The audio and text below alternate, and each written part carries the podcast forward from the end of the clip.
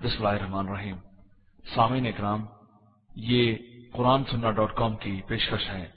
ہمارا انٹرنیٹ پر پتا ہے W W W dot Q U R A N S U N N A H dot com اب اس کے بعد سوالت جو آج پروگرام میں ناظر صاحب خاص طور ہوں وقت نکالنے کی کوشش کی ہے قوم دعوت پہنچانے کی اور انہیں کی دعوت کی کوشش اسی طرح ہمارے برس صاحب بڑے مصروف بھی ہیں اور کسی اثرات کی خصوصیت سے شیخ ساتھی باتیں میں چیز ہے ہمارے دیگر ساتھی علماء میں لائے ہیں۔ اب اس کے بعد جب سوال صاحب کے لیے پہلا سوال عزت شیخ کی سوال پیش کریں۔ کیا پاک و ہند میں اہل حدیث کا کوئی دینی یا جہادی کردار ہے؟ ہم تو یہ سمجھتے ہیں کہ اہل حدیث انگریز کی پیدا کرتا جماعت ہے۔ کیا یہ صحیح ہے؟ بسم اللہ الرحمن الرحیم۔ ہندوستان میں جس طرح کی گمراہی تھی، اس کی تفصیل تو بہت لمبی ہے۔ اکبر کے زمانے میں گمراہی نے بہت گمبھیر شکل اختیار کر لی تھی۔ اور لوگوں میں بڑی عجیب قسم کی کے خیالات پیدا ہو چکے تھے۔ اس گمراہی کے صفائے کے لیے سب سے پہلے کام شروع کیا شاہ اللہ رحمۃ اللہ علیہ نے۔ انہوں نے بڑی حد تک اپنے شاگردوں اور علماء کو اس مقصد کے لیے تیار کیا اور انہوں نے احادیث اور قرآن دونوں کو پڑھا کر کے لوگوں کا ذہن صاف کیا۔ مگر ماحول اس قدر شدید تھا کہ کھل کر کے کوئی بات کہنے کی ضرورت نہیں کر پا رہا تھا۔ شاہ عبد العزیز کے زمانے میں ایک صاحب، آمین کے ساتھ نماز انہوں نے بڑی زور سے آمین کہی تو سارے لوگ ٹوٹ پڑے ان کے اوپر۔ اور پکڑ اور ان کو پکڑ لیا۔ مارنے جا رہے تو انہوں نے کہا کہ ایسا کرو کہ چلو شاہ عبد العزیز کے پاس چلتے ہیں۔ وہیں فیصلہ ہوگا۔ شاہ عبد العزیز کے پاس گئے۔ پوچھا انہوں نے کیا بات ہے؟ کہا کہ صاحب، اس نے زور سے آمین کہی کہا کہ اچھا بیٹھو۔ بیٹھ گئے لوگ۔ اپنے ایک شاگرد سے کہا کہ فلاں کتاب اٹھاؤ۔ وہ فلاں کتاب اٹھائی ترمیزی اس کو الٹا، دیکھا اس کو۔ تو دیکھتے دیکھتے کہتے ہیں کہ ہاں صاحب، حدیث موجود ہے۔ زور سے آمین کہنے کی حدیث موجود ہے، یہ دیکھو، یہ حدیث موجود ہے۔ چھوڑ دو اس کو۔ چھوڑ دیا۔ چلے گئے۔ کہا کہ ٹھیک ہے۔ شاہ صاحب کہہ رہے ہیں کہ حدیث اس کی بھی موجود ہے، تو چلو کوئی بات نہیں، چلے گئے۔ اس کے بعد اس شخص نے کہا کہ حضرت جب حدیث موجود ہے تو آپ خود اس پر عمل کیوں نہیں کرتے؟ اس آدمی نے کہا کہ آپ خود اس پر عمل کیوں نہیں کرتے؟ تو کہا کہ اگر میں بھی عمل کرتا ہوتا تو آج تمہیں کون بچاتا؟ ہاں۔ تو یہ صورت حال تھی شاہ اللہ کے بعد بھی کہ لوگ اس کو صاف طریقے سے کہنے کی ضرورت نہیں کر پاتے تھے۔ شاہ اسماعیل شہید آئے تو انہوں نے حدیث اور قرآن کی جو دعوت تھی اسے کھل کر کے بیان کرنا شروع کر دیا اور بڑی جرت اور بڑی تیزی کے ساتھ۔ مولانا ابوالکلام آزاد نے لکھا ہے کہ ان کے عمل اور ان کی ضرورت کا یہ حال تھا کہ دلی کی جامع مسجد کی سیڑھیوں پر کتاب و سنت پر عمل کی دعوت کا ہنگامہ مچ گیا۔ اور شاہ اللہ بھی اگر زندہ ہوتے تو آج انہی کے جھنڈے ترے نظر آتے۔ ہیں اس ضرورت کے ساتھ انہوں نے یہ کام شروع کیا اور اس کام نے بڑی تیزی کے ساتھ اپنا رنگ اختیار کیا۔ یہ عجیب سی بات ہے کہ جو آدمی کتاب و سنت کی دعوت دیتا ہے، جہاد کا جذبہ فوراً اس کے اندر ابھرتا ہے۔ شاہ اسماعیل شہید کا بھی یہ حال ہوا۔ مولانا جمیل الرحمان ابھی افغانستان میں تھے۔ سب لوگ ابھی جب سو رہے تھے، تب انہوں نے جہاد شروع کر دیا تھا۔ حدیث و قرآن کی دعوت دینے شروع کی اور جہاد شروع کر دیا۔ تو یہ کام عجیب قسم کا ہے کہ آدمی کا جذبہ رکتا ہی نہیں اسے کم پر۔ چنانچہ شاہ اسماعیل شہید نے بھی جہاد کی تیاری شروع کر دی اور اس مقصد کے لیے سید احمد شہید کو اپنا امیر مقرر کیا تاکہ سید احمد شہید جو حنفی طریقے پر تھے، ان کی وجہ سے اہل حدیث و اناف دونوں جھنڈے تلے جمع ہو جائیں اور ایک جھنڈے کے نیچے دونوں جہاد کریں۔ اس مقصد کے لیے ان کو باقاعدہ امیر بنا دیا گیا، جماعت کا۔ باقی تجدید کا جو کام تھا، وہ شاہ اسماعیل شہید کرتے رہے اور ان کے شاگرد کرتے رہے۔ اس سلسلے میں بڑی لمبی داستان بہت کچھ انہوں نے کیا۔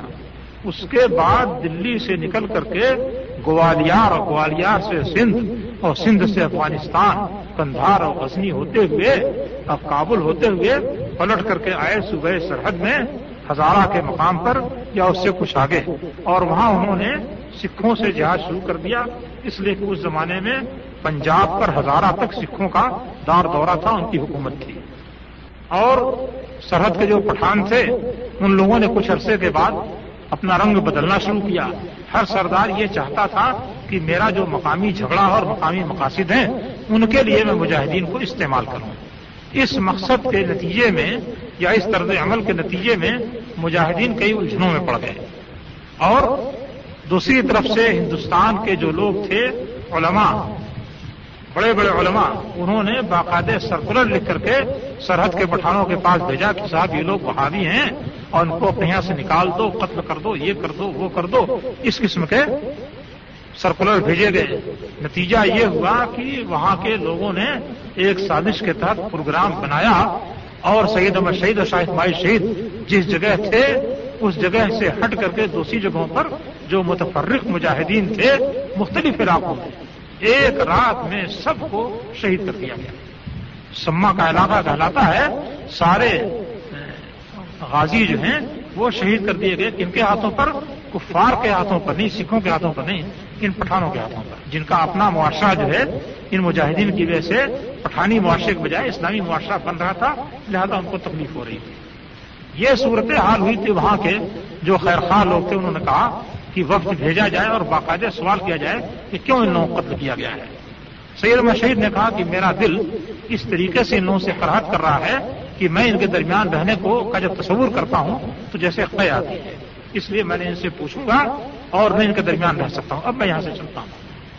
چنانچہ فیصلہ ہوا کہ یہاں سے کشمیر جایا جائے۔ کشمیر جانے کے لیے فوج نے وہاں سے آگے پیش قدمی کی اور مولانا چریا کوٹی، شیر کوٹی تھے ان کے ذریعے سے ایک وقت مظفر آباد بھیجا گیا اور باقی فوج جو سات سو کی تعداد پر اس وقت مشتمل تھی، وہ بھوگڑ منگ کے علاقے سے آگے بڑھی اور بالا کوٹ کے علاقے میں آئی۔ بالا کوٹ میں سکھوں سے ٹکرا ہوا۔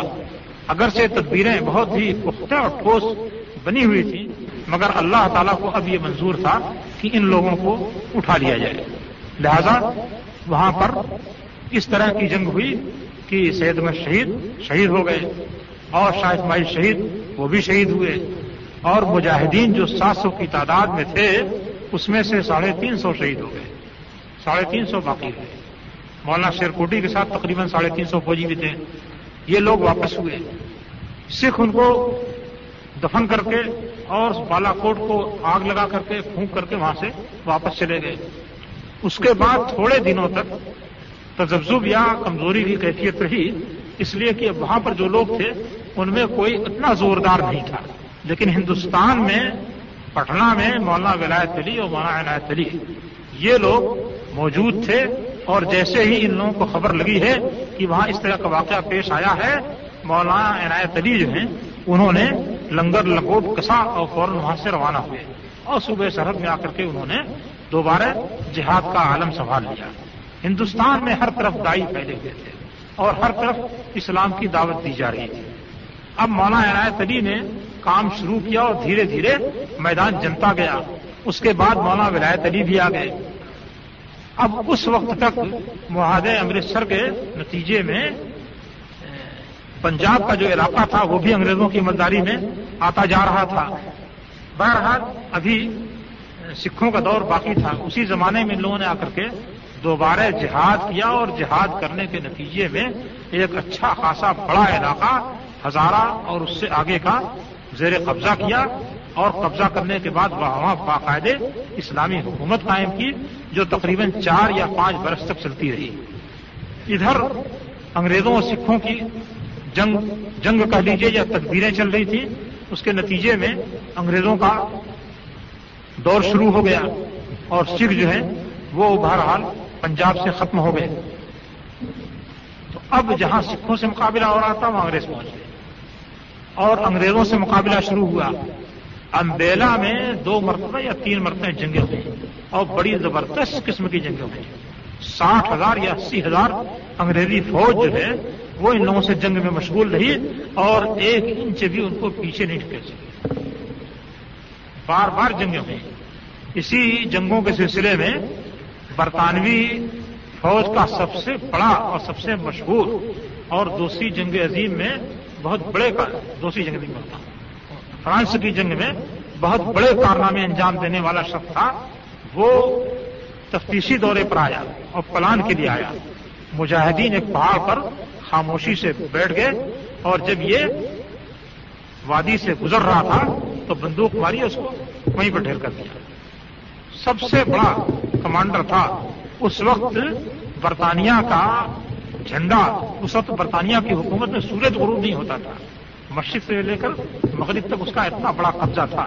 کہ اگر ایک جگہ دن ہے تو دوسری جگہ رات ہے، اور یہاں پر اگر رات ہے تو کسی اور جگہ دن ہے۔ یہ صورت رہتی تھی۔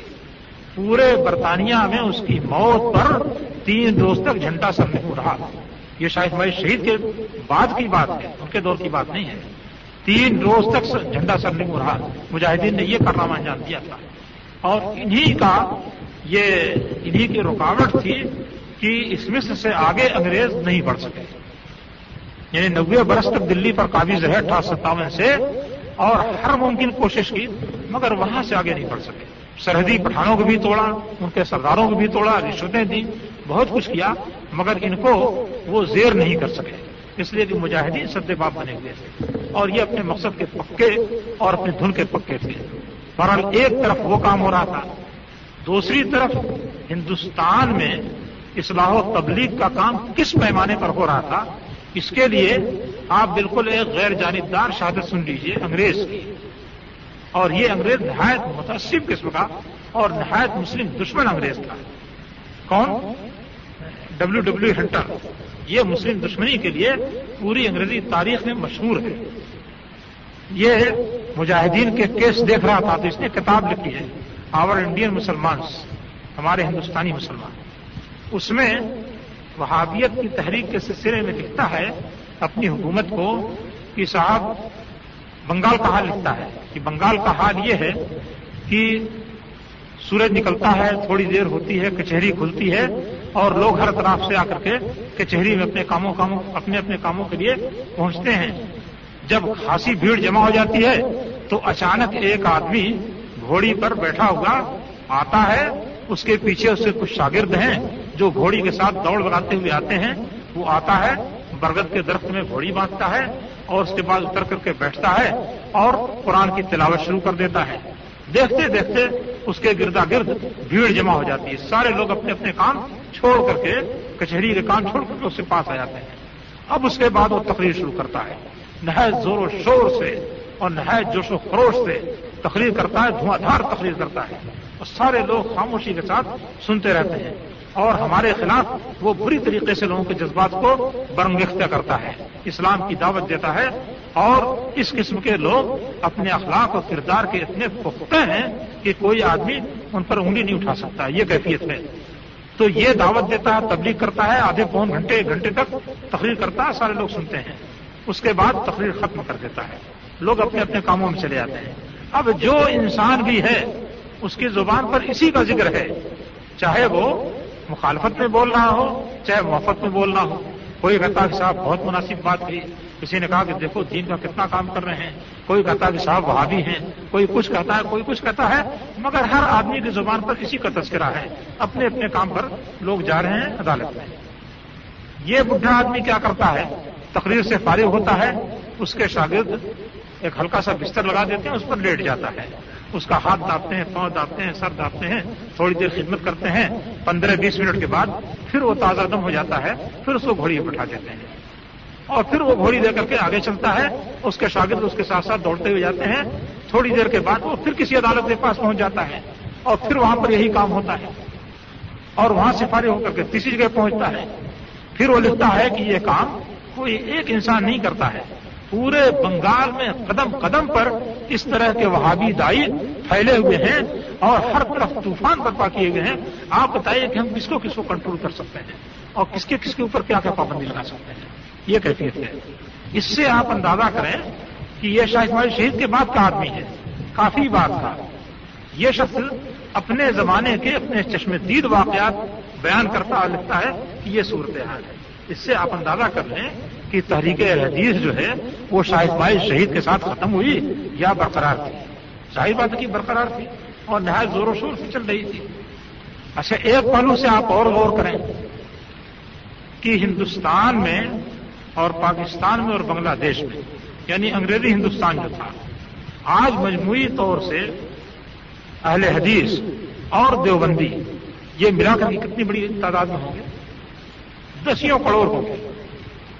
دیوبندی حضرات وہ ہیں جو سید احمد شہید پر پہلے پہل گویا ان کے ہاتھ پر بیت کیے ہوئے تھے، ان کے ساتھ تھے اور بعد میں جب ان کی شہادت پیش آ گئی اور ان کے اندر کا اپنا کوئی رہنما اور پیشوا نہیں رہا، تو ان کے لوگوں نے ان کو کاٹ کر کے الگ کر لیا۔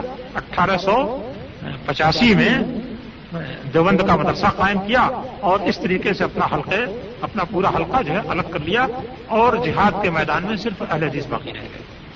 پھر انہوں نے ان لوگوں کو اہل حدیث سے پورے طور پر کاٹنے کے لیے مختلف قسم کے مسائل کو بنیاد بنا کر کے ایسا فرق کھڑا کر دیا کہ بالکل دو جماعتیں الگ الگ مستقل طریقے سے ہو گئی۔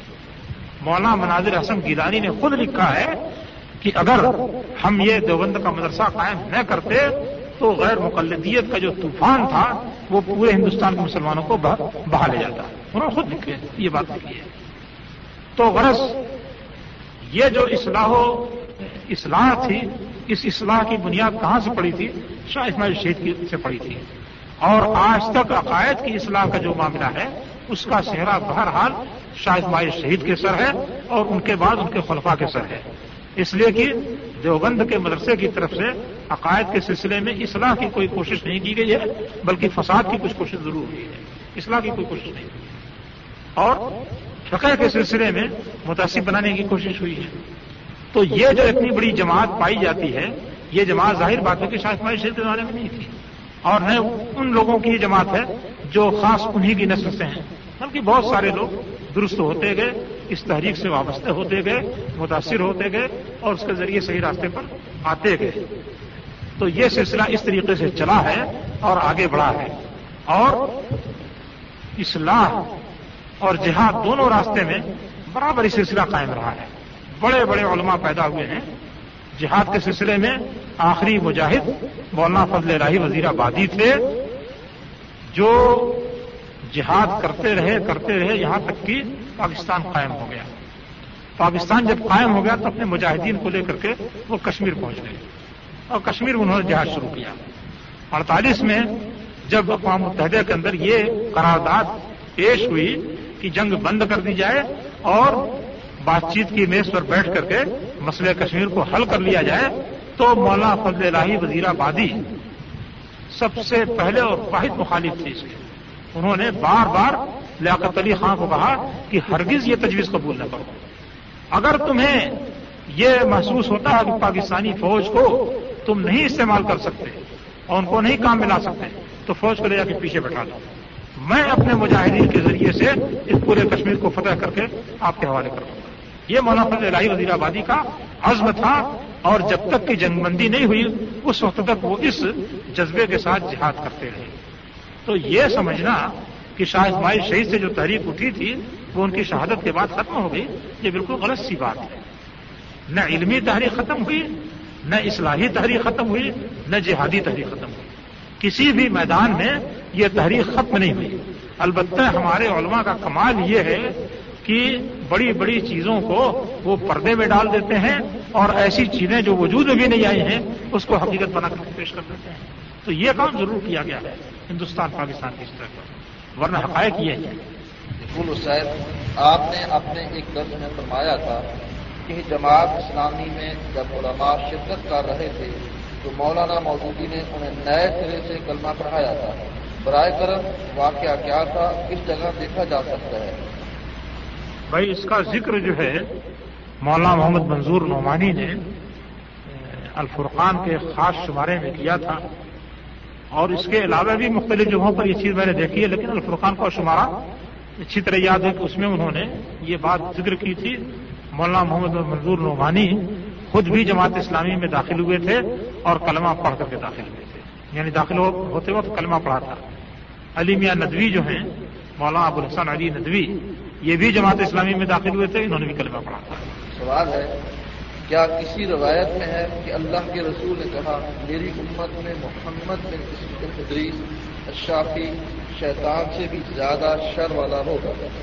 ہاں جناب، اس روایت کا بھی واقعہ بہت دلچسپ ہے۔ یہ روایت تو گڑھی ہوئی ہے۔ ہاں، ملا علی قاری نے نخبت الفقر نخبت الفقر کی شرح کی، جو شرح لکھی ہے، اس کے اندر اس کو ذکر کیا ہے۔ اور ان سے پہلے بہت سارے افراد نے بھی اس کو ذکر کیا۔ ملا علی قاری خود حنفی تھے۔ نخبت الفقر میں ایک بحث بتائی گئی ہے کہ لوگ حدیثیں کیوں گڑھتے تھے؟ اس کے کیا کیا اسباب تھے؟ تو اس میں سے ایک سبب یہ بھی بتایا ہے کہ لوگ مذہبی تعصب کی وجہ سے حدیثیں گڑھتے تھے۔ تو اس کی مثال میں ملا علی قاری نے لکھا ہے کہ مثلا ایک حنفی عالم نے حدیث گڑھی اور گڑھ کر کے ممبر پر کھڑے ہو کر کے اس کو بیان کیا اور کہاں سے شروع کیا؟ حدثنی فلان، قال حدثنا فلان، قال حدثنا فلان، قال حدثنا فلان، کرتے کرتے ان فلان، قال قال رسول اللہ صلی اللہ علیہ وسلم۔ نبی صلی اللہ علیہ وسلم کس طریقے سے پہنچایا؟ تو اب وہاں کیا بیان کیا؟ کہ ابو حنیفت سراج امت ایک بات تو یہ کہ ابو حنیفہ میری امت کے چراغ ہیں۔ دوسری بات یہ بیان کی کہ وہ سیقون فی امتی رجل یقال له محمد ادریس یقون ادر اعلی امتی من ابلیس۔ کہ اور میری امت میں ایک انسان ہوگا جس کو محمد بن ادریس کہا جائے گا۔ وہ میری امت پر ابلیس سے بھی زیادہ نقصان دہ ہو ذرا ایسا ہوگا۔ محمد بن ادریس کون ہے امام شافی رحمۃ اللہ علیہ۔ امام شافی رحمۃ اللہ علیہ یہ محمد بن ادریس ہیں۔ تو یہ حدیث گڑھی کہ میری امت میں ایسا آدمی ہوگا جس کو محمد نذیز کہا جائے گا اور وہ امت کے لیے ابلیس سے بھی زیادہ نقصان دہ ہوگا۔ یہ حدیث گڑھی اور گڑھ کر کے سنائی۔ اور جیسے ہی اتنا کلمہ کہا ہے، تھم سے ممبر سے گروا۔ اللہ تعالیٰ نے فوراً ہی اس کو آزاد دے دیا۔ اگر غیر مسلم مر جائے پڑھنا درست ہے۔ اس کا کوئی ذکر و ثبوت تو نہیں آتا ہے کہ نبی کریم صلی اللہ علیہ وسلم نے یا صحابہ کرام نے کسی یہودی یا عیسائی کی موت پر یہ کلمہ پڑھا ہو۔ اس کا جو معنی اور مفہوم ہے، اس معنی اور مفہوم میں سراہتن تو یہ بات داخل ہے کہ ہم اللہ کے لیے اللہ کی طرف پلٹنے والے ہیں۔ اس میں تو کوئی حرض کی بات نہیں ہے۔ لیکن اس کا جو مفہوم ہے، اس مفہوم میں یہ چیز بھی داخل ہے کہ یہ کلمہ ایک تسلی کا کلمہ ہے۔ اور تسلی کے لیے بات کی جاتی ہے۔ اور کفار کے مرنے پر کوئی غم و علم تو کیا نہیں جاتا ہے کہ اس کی تسلی کے لیے یہ کلمہ کہا جائے۔ اس لیے اس کلمے کا نہ کہنا جو ہے، یہ مناسب ہے، کیونکہ ایک تو ثابت نہیں ہے، اور دوسرے یہ کہ کفار کے مرنے پر غم و علم سے تسلی کی ضرورت نہیں ہے۔ پول اسلام میں وٹا سٹا کا نکاح کس صورت میں جائز ہے؟ یہ وٹا سٹا کا نکاح کیا ہوتا ہے؟ اس کی وضاحت کی ہاں، نکاح شغار کے سلسلے میں حدیث میں ممانعت آئی ہے۔ شغار کس کو کہتے ہیں؟ اس بارے میں البتہ تھوڑا سا تفسیر میں اختلاف ہوا ہے۔ ایک آدمی اپنی بیٹی یا بہن دوسرے آدمی سے اس بنیاد پر بیاہ دے کہ وہ آدمی اپنی بیٹی یا بہن سے بیاہ دے۔ تو اس کو شغار کہا جاتا ہے۔ اور شغار کی یہ صورت تو سب کے نزدیک خراب ہے۔ یعنی جس میں ایک عورت دوسری عورت کا بدل ہو اور مہر نہ ہو۔ لیکن اگر ایک آدمی اپنی بیٹی یا بہن کا کو بیاہتا ہے مہر کے عوض میں اور دوسرا آدمی بھی اپنی بیٹی یا بہن کو بیاہتا ہے مہر کے عوض میں، تو یہ صورت شغار میں داخل ہوگی یا داخل نہیں ہوگی، اس بارے میں لوگوں کا اختلاف ہوا ہے۔ اور عام طریقے سے ائمہ نے یہی کہا ہے کہ اس سے بھی پرہیز کرنا چاہیے۔ یعنی اس کے متعلق بھی خطرہ ہے کہ یہ شغار میں داخل ہو۔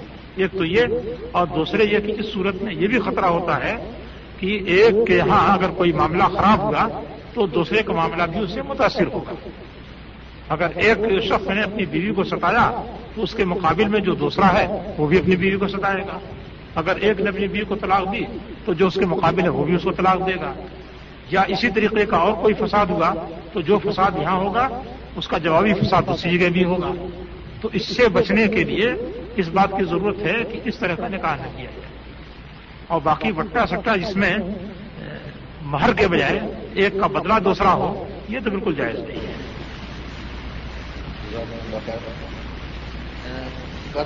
عبد المجید، نماز ختم ہونے پر کہا جاتا ہے السلام علیکم ورحمۃ اللہ۔ جو کہ صحیح لفظ ہے السلام علیکم ورحمۃ اللہ وضاحت کی تھی صحیح لفظ جو حادیث میں آیا ہے وہ السلام علیکم ورحمۃ اللہ ہے۔ یعنی علی فلام کے ساتھ۔ کسی آدمی کو گیس کی بیماری ہے مسجد میں بیٹھا ہوا خارج ہوا خارج ہو گئی کیا وہ دوبارہ بغیر وضو کیے نماز پڑھ سکتا ہے؟ نہیں اس کے لیے تو وضو کرنا ہے۔ اگر بار بار یہ چیز ہوتی ہے تو وہ یہ کر سکتا ہے کہ وضو کر کے فوراً نماز پڑھ لے۔ بلا جماعت کے نماز پڑھ لے۔ یا یہ کہ جماعت شروع ہونے کے عین وقت پر وضو کرے اور فوراً جماعت میں شریک ہو جائے۔ مولانا صاحب یہ ہے کہ اگر عورت نمازی کے سامنے سے گزر جائے تو اس کی نماز ہو جائے گی یا نہیں؟ غالباً مجھے یاد نہیں کہ کسی صحیح حدیث میں درج ہے کتا اور عورت کا سامنے سے گزرنے سے نماز نہیں ہوتی۔ آپ وضاحت کی ہاں حدیث میں یہ ہے کہ آدمی کی نماز کو کتا اور عورت اور گدھا یہ کاٹ دیتا ہے۔ لیکن مسلی کے آگے سے مرد کو گزرنے کی بھی اتنی سخت ممانعت ہے کہ حدیث میں یہ کہ اگر کوئی شخص یہ جان لے کہ مسلی کے آگے سے گزرنے میں کتنا گنا ہے، تو چالیس برس تک انتظار کرے گا، مگر اس کے آگے سے نہیں گزرے گا۔ لہذا مرد کا گزرنا بھی اسی طریقے سے منع ہے، اس میں بھی یہ رج ہے۔ باقی یہ کہ نماز کاٹ، کٹ جاتی ہے، یہ حدیث میں لفظ آیا ہے۔ اس کا معنی کیا ہے؟ کیونکہ بات حدیث میں یہ کہ نماز کو کوئی چیز کاٹتی نہیں ہے۔ تو اب ایک میں یہ کہ نماز کٹ جاتی ہے، ایک میں کہ نماز نہیں کٹتی ہے۔ اس لیے علماء نے دونوں میں تطبیق یہ دی ہے کہ نماز کی جو برکت ہے، وہ کس ان کے گزرنے سے کٹ جاتی ہے، لیکن نماز بحثیت ادائیگی کے نہیں کٹتی ہے۔ یعنی اس کی نماز صحیح ہو جائے گی، لیکن اس کی برکت جو ہے وہ کٹ جائے گی۔ آپ نے اپنے ایک درس میں فرمایا تھا کہ تبلیغی تبلیغی نصاب کے مصنف مولانا زکریہ نے اپنے استاد کی قبر پر بیٹھ کر انہیں قرآن سنایا۔ یہ واقعہ مکمل طور پر بیان سنا ہے اور کس کتاب میں دیکھا جا سکتا ہے؟ بھائی ابھی سب تو کتاب کا حوالہ مجھ کو یاد نہیں ہے۔ حالانکہ حوالہ میرے پاس ہے درج شدہ لیکن بہرحال اس وقت یاد نہیں ہے۔ واقعہ؟ جب شبان میں آئیں گے تو حوالہ اب معلوم نہیں یاد رہے کہ نہیں رہے گا۔ یہاں سے جا کر دوسرے کام میں آدمی لگ جاتا تو یہاں کی بات بھول جاتا ہے۔ تو واقعہ یہ ہے کہ انہوں نے یہ عہد کیا تھا کہ میں شیخ کو پورا ایک ختم قرآن سناؤں گا۔ پورا ختم قرآن سناؤں گا۔ یہ انہوں نے طے کیا تھا شیخ عبد القادر رائے پوری کو، جو ان کے استاد تھے۔ لیکن وہ قرآن سنا نہیں سکے، استاد کا انتقال ہو گیا۔ دفن کر دیا گیا رائے پور میں۔ تو ایک موقع سے شیخ زکریہ جو ہیں وہاں رائے پور گئے اور کہا کہ چونکہ میں آپ کو قرآن مجید زندگی میں نہیں سنا سکا، لہذا آپ مرنے کے بعد ہی آپ کو سنا دیتا ہوں۔ اس لیے آ گیا ہوں یہ کہہ کر قبر کے پاس تین روز تک مقیم رہے اور اس دوران انہوں نے ایک ختم قرآن کیا۔ قبر پر۔ تاکہ شیخ عبد القادر رائے پوری جو قبر کے اندر دفن ہیں، وہ ان سے ایک ختم قرآن سن لیں۔ اچھا یہ تو ایک واقعہ ہوا۔ اس واقعے کے پیچھے دو واقعے اس سے بھی سنگین ہیں۔ جب وہ گئے تو اس وقت بڑی شدید گرمی پڑ رہی تھی۔ جس وقت وہ گئے، بہت شدید گرمی پڑ رہی تھی رائے پور میں۔ مگر جب قبر کے پاس پہنچے ہیں تو فضا معتدل ہو گئی۔ نہ گرمی ہے، نہ سردی ہے۔ معتدل فضا ہے۔ اس معتدل فضا میں تین روز تک رکھ کر کے انہوں نے قرآن مجید سنایا۔ جب وہاں سے واپس پلٹے تو پھر گرمی اسی طریقے سے پلٹ آئی جیسے کہ پہلے تھی۔ اچھا ایسا کیوں ہوا؟ یہ آخری نقطہ ہے جو بڑا خطرناک ہے۔ حضرت شیخ عبد القادر رائے پوری رحمت اللہ علیہ کے تصرف سے بات انہوں نے اس کائنات میں تصرف کر کے گرمی کو معتدل کر دیا۔ اچھا اس طرح کی ایک اور بات ایک خط اندر لکھی ہے جو شیخ زکریہ کی سوان عمری پر سر کی کتاب ہے مولانا خوشاب بہرحال وہاں کوئی جگہ ہے جس کو انہوں نے لکھا ڈھڈیال شریف۔ کے اچھا گرمی اس قدر شدید تھی اس قدر شدید تھی کہ جسم میں دانے نکل آئے تھے گرمی کی شدت سے۔ لیکن وہاں گئے تو حضرت نے تصرف کیا اور گرمی کی شدت جاتی رہی۔ ایسا محسوس ہوتا تھا کہ جیسے ایئر کنڈیشن میں سو رہی یہ اس کتاب میں لکھا ہوا۔ سوال ہے عابد حسین یا عبد الرسول نام رکھنا ٹھیک ہے؟ عابد حسین کے معنی وہ حسین کی عبادت کرنے والا ہے۔ اللہ کے علاوہ کسی اور کی عبادت جائز نہیں ہے۔ اس لیے ایسا نام بھی رکھنا درست نہیں ہے جس میں غرب اللہ کی عبادت کا نظریہ نکلتا ہو۔ اسی طریقے سے عبد الرسول کا لفظ بھی ہے۔ اللہ کی عبادت کا نظریہ نکلتا ہو۔ اسی طریقے سے عبد الرسول کا لفظ بھی ہے۔ ایک کتاب میں لکھا ہے کہ میں مدینہ کا کتا ہوں۔ پھر لکھا ہے کہ میں غوث پاک کا کتا ہوں۔ یہ سوال کہنا جوڑتا ہے۔ غوث پاک کے کتے کے ساتھ کیا سلوک ہونا چاہیے؟ یہ تو کوئی اور جانے لیکن مدینے کے کتے کے ساتھ یہ سلوک تھا۔ کہ نبی صلی اللہ علیہ وسلم نے حکم دیا تھا کہ جو کتا مل جائے اس کو قتل کر دو۔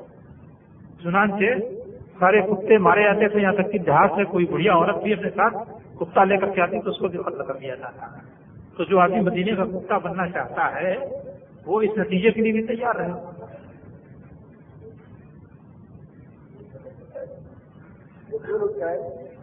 شافی مذہب میں دعائے قبول صبح کی نماز میں کرتے ہیں۔ اور انفی مذہب میں دعائے قبول عشاء کی نماز میں کرتے ہیں۔ ذرا کی تصویر کو بتائیں۔ بڑی مہربانی ہوگی انفی مذہب میں دعائے قنوط عشاء کی نماز میں نہیں پڑھتے ہیں، وطر کی نماز میں پڑھتے ہیں۔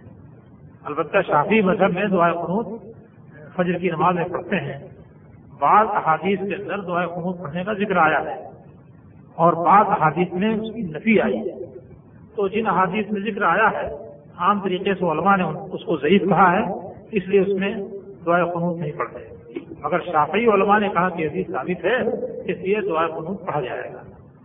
غالباً نبی کریم صلی اللہ علیہ وسلم نے ایک مہینے تک جو قنوط ناظرہ پڑھی تھی، اسی قنوط ناظرہ کا ذکر کسی نے مجرد کر دیا اور اس سے یہ غلط فہمی پیدا ہوئی کہ فجر کی نماز میں قنوط پڑھ جاتا تھا۔ ورنہ صحیح یہ ہے کہ وہ روایت جس میں مطلب قنوط پڑھنے کا ذکر ہے، وہ ثابت نہیں ہے۔ رہی طور پر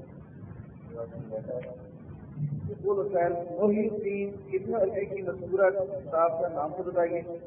فتوحات مکیہ ہے اور ایک اور کتاب ہے۔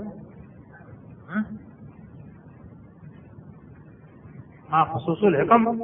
اور فتوحات مکیہ سوال ڈاکٹر سیاسی سنی اور دیوبند سے یہ معاملہ کب سے رائٹ ہوا؟ پہلے تو دیوبند نہیں تھا۔ کب سے شروع ہوا صاف صاف بتلائیں بات چھپائے نہیں۔ سات سو چھیاسی کیا مطلب؟ ابھی سات سو چھیاسی جو ہے، وہ تو روی شنکر کا نمبر ہے۔ ہاں، پتہ نہیں آپ بسم اللہ کر رہے ہیں کہ وہ ہندوؤں کو سبت کے نام سے شروع کر رہے ہیں۔ اس لیے کہ اس کا نام، اس کا نمبر بھی سات سو چھیاسی ہے۔ ہاں ہری کرشنا کا بھی یہی نمبر ہے۔ پتہ نہیں کیا آپ کر رہے ہیں، یہ تو بڑی گڑبڑ بات ہے۔ صاف صاف ایسا لکھیں کہ وہ اسلامی چیز ہو غیر اسلامی چیز نہ ہو یا مشترک نہ ہو دونوں کے درمیان۔ یہ تو ایک بات ہوگی۔ دوسرے یہ کہ ہندوستان میں ہنسی یعنی دیوبندی اور بریلی کا جو آغاز ہوا ہے۔ سنی اور کون سمجھنا سنی اور دیوبند۔ اسی کو بتا رہا ہوں۔ سنی غیر سنی کو سنی کا ہے یہ اصل میں احمد رضا خان جس زمانے میں موجود تھے، میں اس قصے کو بتا دیتا ہوں کہ یہ دونوں فریق کہاں سے الگ الگ ہوئے ہیں۔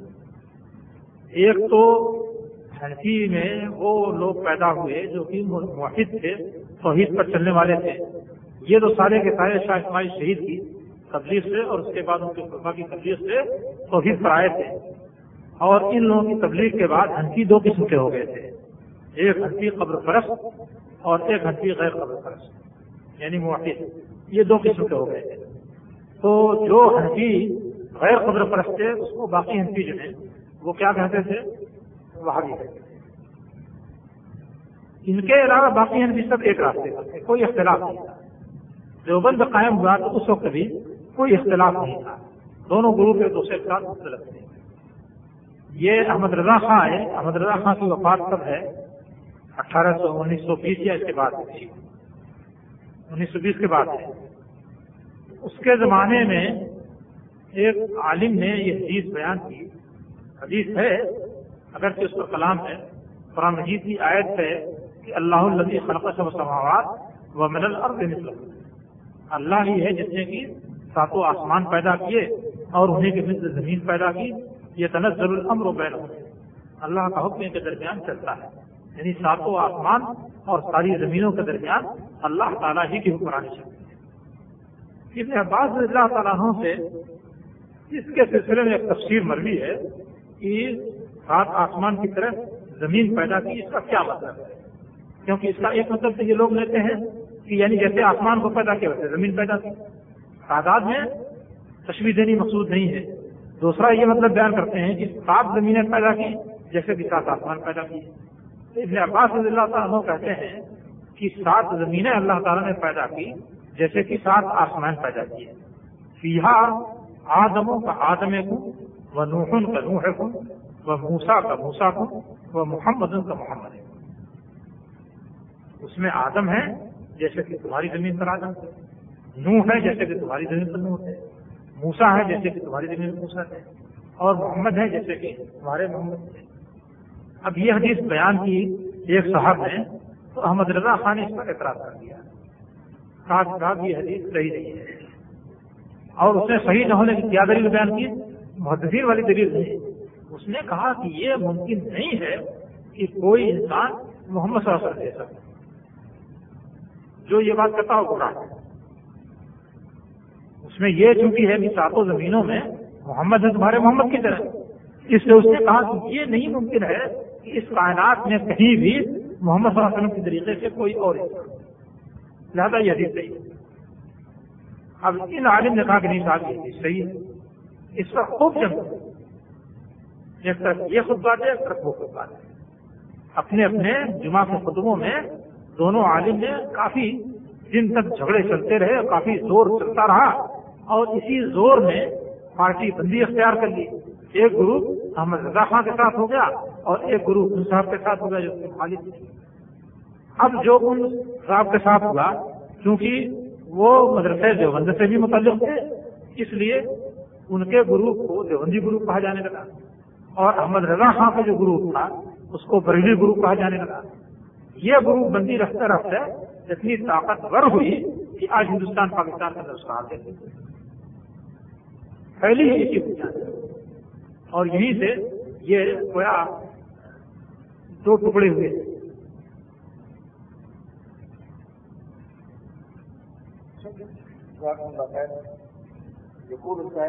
کیا امام کے پیچھے فاتحہ پڑھنا لازمی ہے؟ اور کیا رکو کی رقم لی جائے گی؟ کیا دوبارہ اٹھائی جائے گی؟ جان بھائی نبی صلی اللہ علیہ وسلم کا فرمان تو یہی ہے کہ بغیر سر فاتحہ کی آواز نہیں ہوتی ہے۔ اور آپ نے یہ بات ان لوگوں سے فرمائی جو امام کے پیچھے تھے۔ یعنی آپ کے پیچھے کسی نے زور سے تیراک کی، ٹکراؤ ہوا۔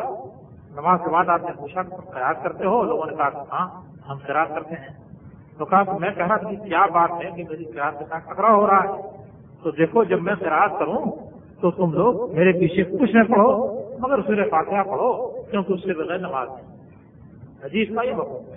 یہ حدیث بالکل شریف ہے کہ امام کے پیچھے جہری قرآد ہو رہی ہو، تب بھی سورہ فاتحہ پڑھنا ضروری ہے۔ اس سے بغیر نماز نہیں۔ اور جب سورہ فاتحہ کے بغیر نماز نہیں ہوگی، تو جس ریکٹ میں آدمی گیا حقوق کے اندر، ظاہر بات ہے اس میں نہ اس نے قیام پایا ہے، نہ سورہ فاتحہ پائی ہے۔ اس لیے وہ رکت نہیں ہوگی۔ یہ عجیب و غریب مسئلہ ہے۔ کہا کہتے ہیں کہ اگر کسی رکعت کا کوئی رکن چھوٹ جائے، تو رکت نہیں ہوتی لیکن جب کوئی باہر سے آیا اور رکو میں ملا، تو اس کا قیام تو بہرحال ہر ایک کے نزدیک رکن ہے۔ چاہے وہ ہنسی ہوں شاپی ہوں، مالکی ہوں، جو بھی ہوں، قیام تو ہر ایک کے نزدیک رکن ہے۔ اس کا قیام چھوٹ گیا۔ پھر بھی رکت ہو جاتی ہے۔ یہ ایک عجیب و غریب مسئلہ ہے جو بیان کرتے ہیں۔ اس سلسلے میں کوئی صحیح روایت نہیں۔ شیخ البانی نے دو تین روایتیں نقل کی ہیں۔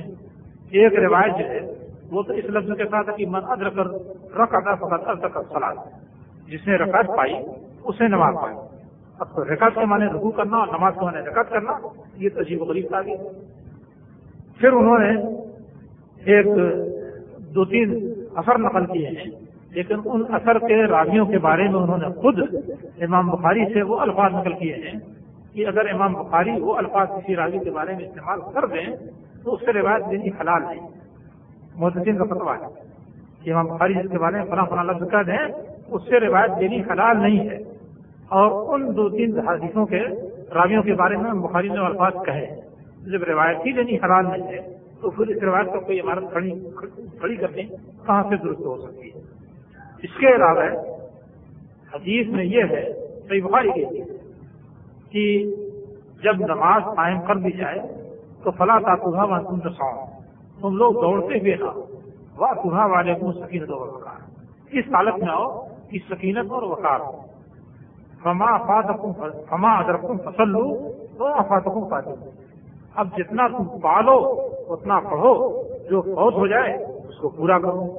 اب ایک آدمی آیا اور رکو میں ملا، تو اس کا قیام تو فوت ہو گیا۔ اس حدیث کی روح سے ضروری ہے تو اس کو پورا کیا جائے، اس کو کیسے پورا کریں؟ اگر ایک رکعت نہیں پڑھیں گے، تو وہ قیام کیسے پورا ہوگا؟ اس لیے یہ جو صحیح روایت ہے بخاری کی، اس روایت کو چھوڑ کر کے ضعیف قسم کی روایتیں جو قابل اعتماد نہیں ہیں اور جس کے راوی ایسے ہیں ان سے روایت دینی حلال نہیں ہے ان روایتوں کے پیچھے پڑنے کی کوئی ضرورت نہیں۔ حدیث میں آیا ہے کہ جب بچہ ماں کے پیٹ میں ہوتا ہے اس کے متعلق چار چیزیں لکھی جاتی ہیں۔ اس میں ایک چیز جنت یا ہے پھر عمل کرنے کا کیا فائدہ موجود ہے؟ آپ ایک چیز بتائیے۔ آپ اپنے کاموں کے سلسلے میں اپنے اندر اختیار محسوس کرتے ہیں یا نہیں کرتے ہیں؟ یہاں بیٹھے ہیں، اپنے اختیار سے بیٹھے ہیں۔ جی شاید اسے چلے جائیں۔ یہ جانا بھی آپ کا اپنے اختیار سے آپ کے سامنے کھانا آیا، آپ کو اختیار ہے کھائیں، اپنے اختیار سے کھا رہے ہیں۔ نہ کھائیں تو اپنے اختیار سے نہیں کھا رہے ہیں۔ یہ ایسا اختیار ہے جس کو ہر انسان اپنے اندر محسوس کرتا ہے اور کوئی انسان اس کا انکار نہیں کر سکتا۔ ہے بہت سارے کام ایسے ہیں جو انسان اپنے اختیار سے کرتا ہے۔ اچھا، آپ اپنے اختیار سے جو کام کرتے ہیں، اس کے سلسلے میں مستقبل کا اندازہ بھی رکھتے ہیں۔ ایک طالب علم مدرسے میں یا اسکول میں پڑھ رہا ہے، وہ بڑا ذہین ہے، بڑا فقیر ہے، بہت سمجھدار سے پڑھا ہے، محنتی بھی ہے، دل لگا کر کے پڑھتا ہے، پڑھائی میں اس کی توجہ ہے۔ اب ان حالات کو دیکھتے ہوئے ہر آدمی محسوس کرتا ہے کہ یہ شخص ان شاء اللہ فرسٹ ہے اساتذہ بھی محسوس کرتے ہیں، ماں باپ بھی محسوس کرتے ہیں۔ اب استاد کہتا ہے کہ صاحب، لاؤ میں لکھ دوں کہ یہ شخص فرسٹ آئے گا لاؤ میں یہ بات لکھ دوں کہ یہ فرسٹ آئے گا انسان ہوا تو واقعی فرسٹ آیا اب سوال یہ ہے کہ وہ جو فرسٹ آیا ہے تو اپنی لیاقت سے، اپنی سمجھ سے، اپنی محنت سے اور اپنی سوچ بوجھ سے فرسٹ آیا ہے یا استاد کے لکھ دینے سے فرسٹ آیا ہے؟ استاد کے لکھ دینے سے نہیں آیا ہے بلکہ اپنی لیاقت اپنی سوچ سے فرسٹ آیا۔ ہے لیکن کیونکہ استاد کو اس کی لیاقت دیکھتے ہوئے اندازہ تھا کہ فرسٹ آئے گا، اس لیے اس نے پیشی لکھ دیا تشکیل دینے کا معنی یہ نہیں ہے کہ اس کی لیاقت ویسی ہوئی تو اسی طریقے سے ہر انسان جب پیدا ہوگا اور اپنے اس اختیار کے ساتھ پیدا ہوگا، تو اپنے اس اختیار کے دائرے میں وہ کیا کرے گا، کیا نہیں کرے گا یہ بات اللہ تعالیٰ کو معلوم ہے۔ اور استاد کو جتنا کچھ معلوم اس سے زیادہ معلوم ہے۔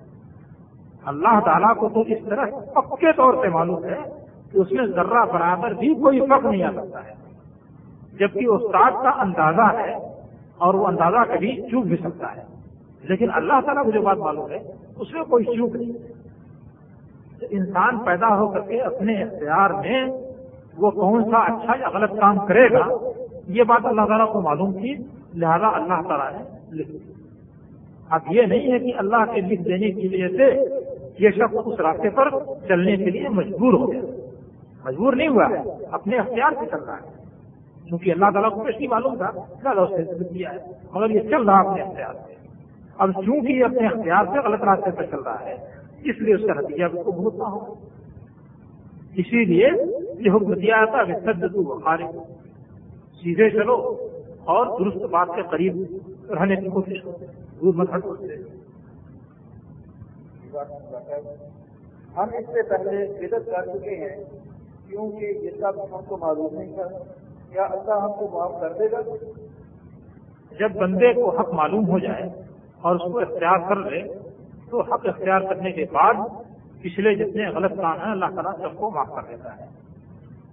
حدیث میں بتایا گیا کہ اسلام پہلے کے گناہوں کو ختم کر دیتا ہے۔ حج اس سے پہلے کے گناہوں کو ختم کر دیتا ہے۔ ہجرت اس سے پہلے کے گناہوں کو ختم کر دیتی ہے۔ تو حق کو قبول کر لینا اور مان لینا یہ پچھلے کی پچھلی حرکتوں کے گناہ کو کاٹنے کے لیے کافی ہے۔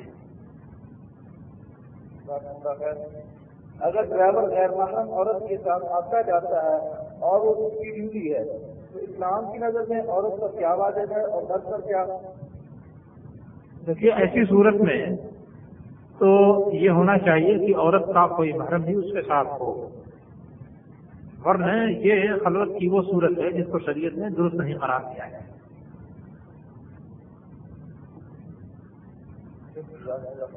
وطن سے بہر تعلیم کا تعلیم یا کام یا غیر کے سلسلے میں اگر ہم ایک طویل مدت سے دے جائیں اور گناہ کے خوف سے وہاں شادی کر لیں اور واپسی کے وقت طلاق دے دیں، عورت ہونے کے ساتھ ہو یا مسلمان ہو، اس کے بعد اسلام کیا کہتا ہے؟ کسی کو طلاق دینے کی نیت سے شادی کرنے کی اجازت تو کہیں ثابت نہیں ہے۔ شادی کرنے کے بعد حالات خراب ہوں، معاملات مشکل ہوں۔ اس کی وجہ سے کوئی طلاق دے دے، یہ ایک الگ مسئلہ ہے۔ اس کی ایک گنجائش کی گئی ہے۔ مگر باہر اس نیت سے بھی شادی کر کے اس کو طلاق دیں گے یہ درست نہیں شادی کی ہے تو اس کو دے بھی آئیے۔ گا جیسے ایک کا خرچ نکل رہا ہے اسی کے بھی خرچ کرے گا اللہ تعالیٰ اللہ تعالیٰ نے انسان کو روزی دینے کا وعدہ کیا ہے اور دیتا ہے۔ اور بالخصوص وہ آدمی جو شادی کرتا ہے، اس کے لیے اللہ تعالیٰ کا یہ بھی وعدہ ہے کہ وہ رہتا اللہ اگر فخر و فاقے کا خوف ہے تو اللہ تعالیٰ اپنے فضل سے تم کو غنی کر دے گا۔ ہاں، لہذا فخر کے خوف سے شادی سے رکے رہیں یہ بات نہیں ہے۔ ہمارے یہاں ایک صاحب تھے وہ بہت تنگ میں تھے۔ اب عورت ہے بچے ہیں بہت پریشان تھے۔ تو کہنے لگے اتفاق ایسا ہوا کہ بچے کا انتقال ہو گیا۔ اس کے جلد ہی بعد ایک اور بچے کا انتقال ہو گیا۔ دو بچے ان کے کم ہو گئے تاکہ مگر تندرستی کا جو حال تھا، اس میں ذرہ برابر کوئی کام نہیں یعنی دو بچے جب موجود تھے، تب بھی روزی اتنی مل رہی تھی، وہ ختم ہو گئے، تب بھی وہی حال تھا۔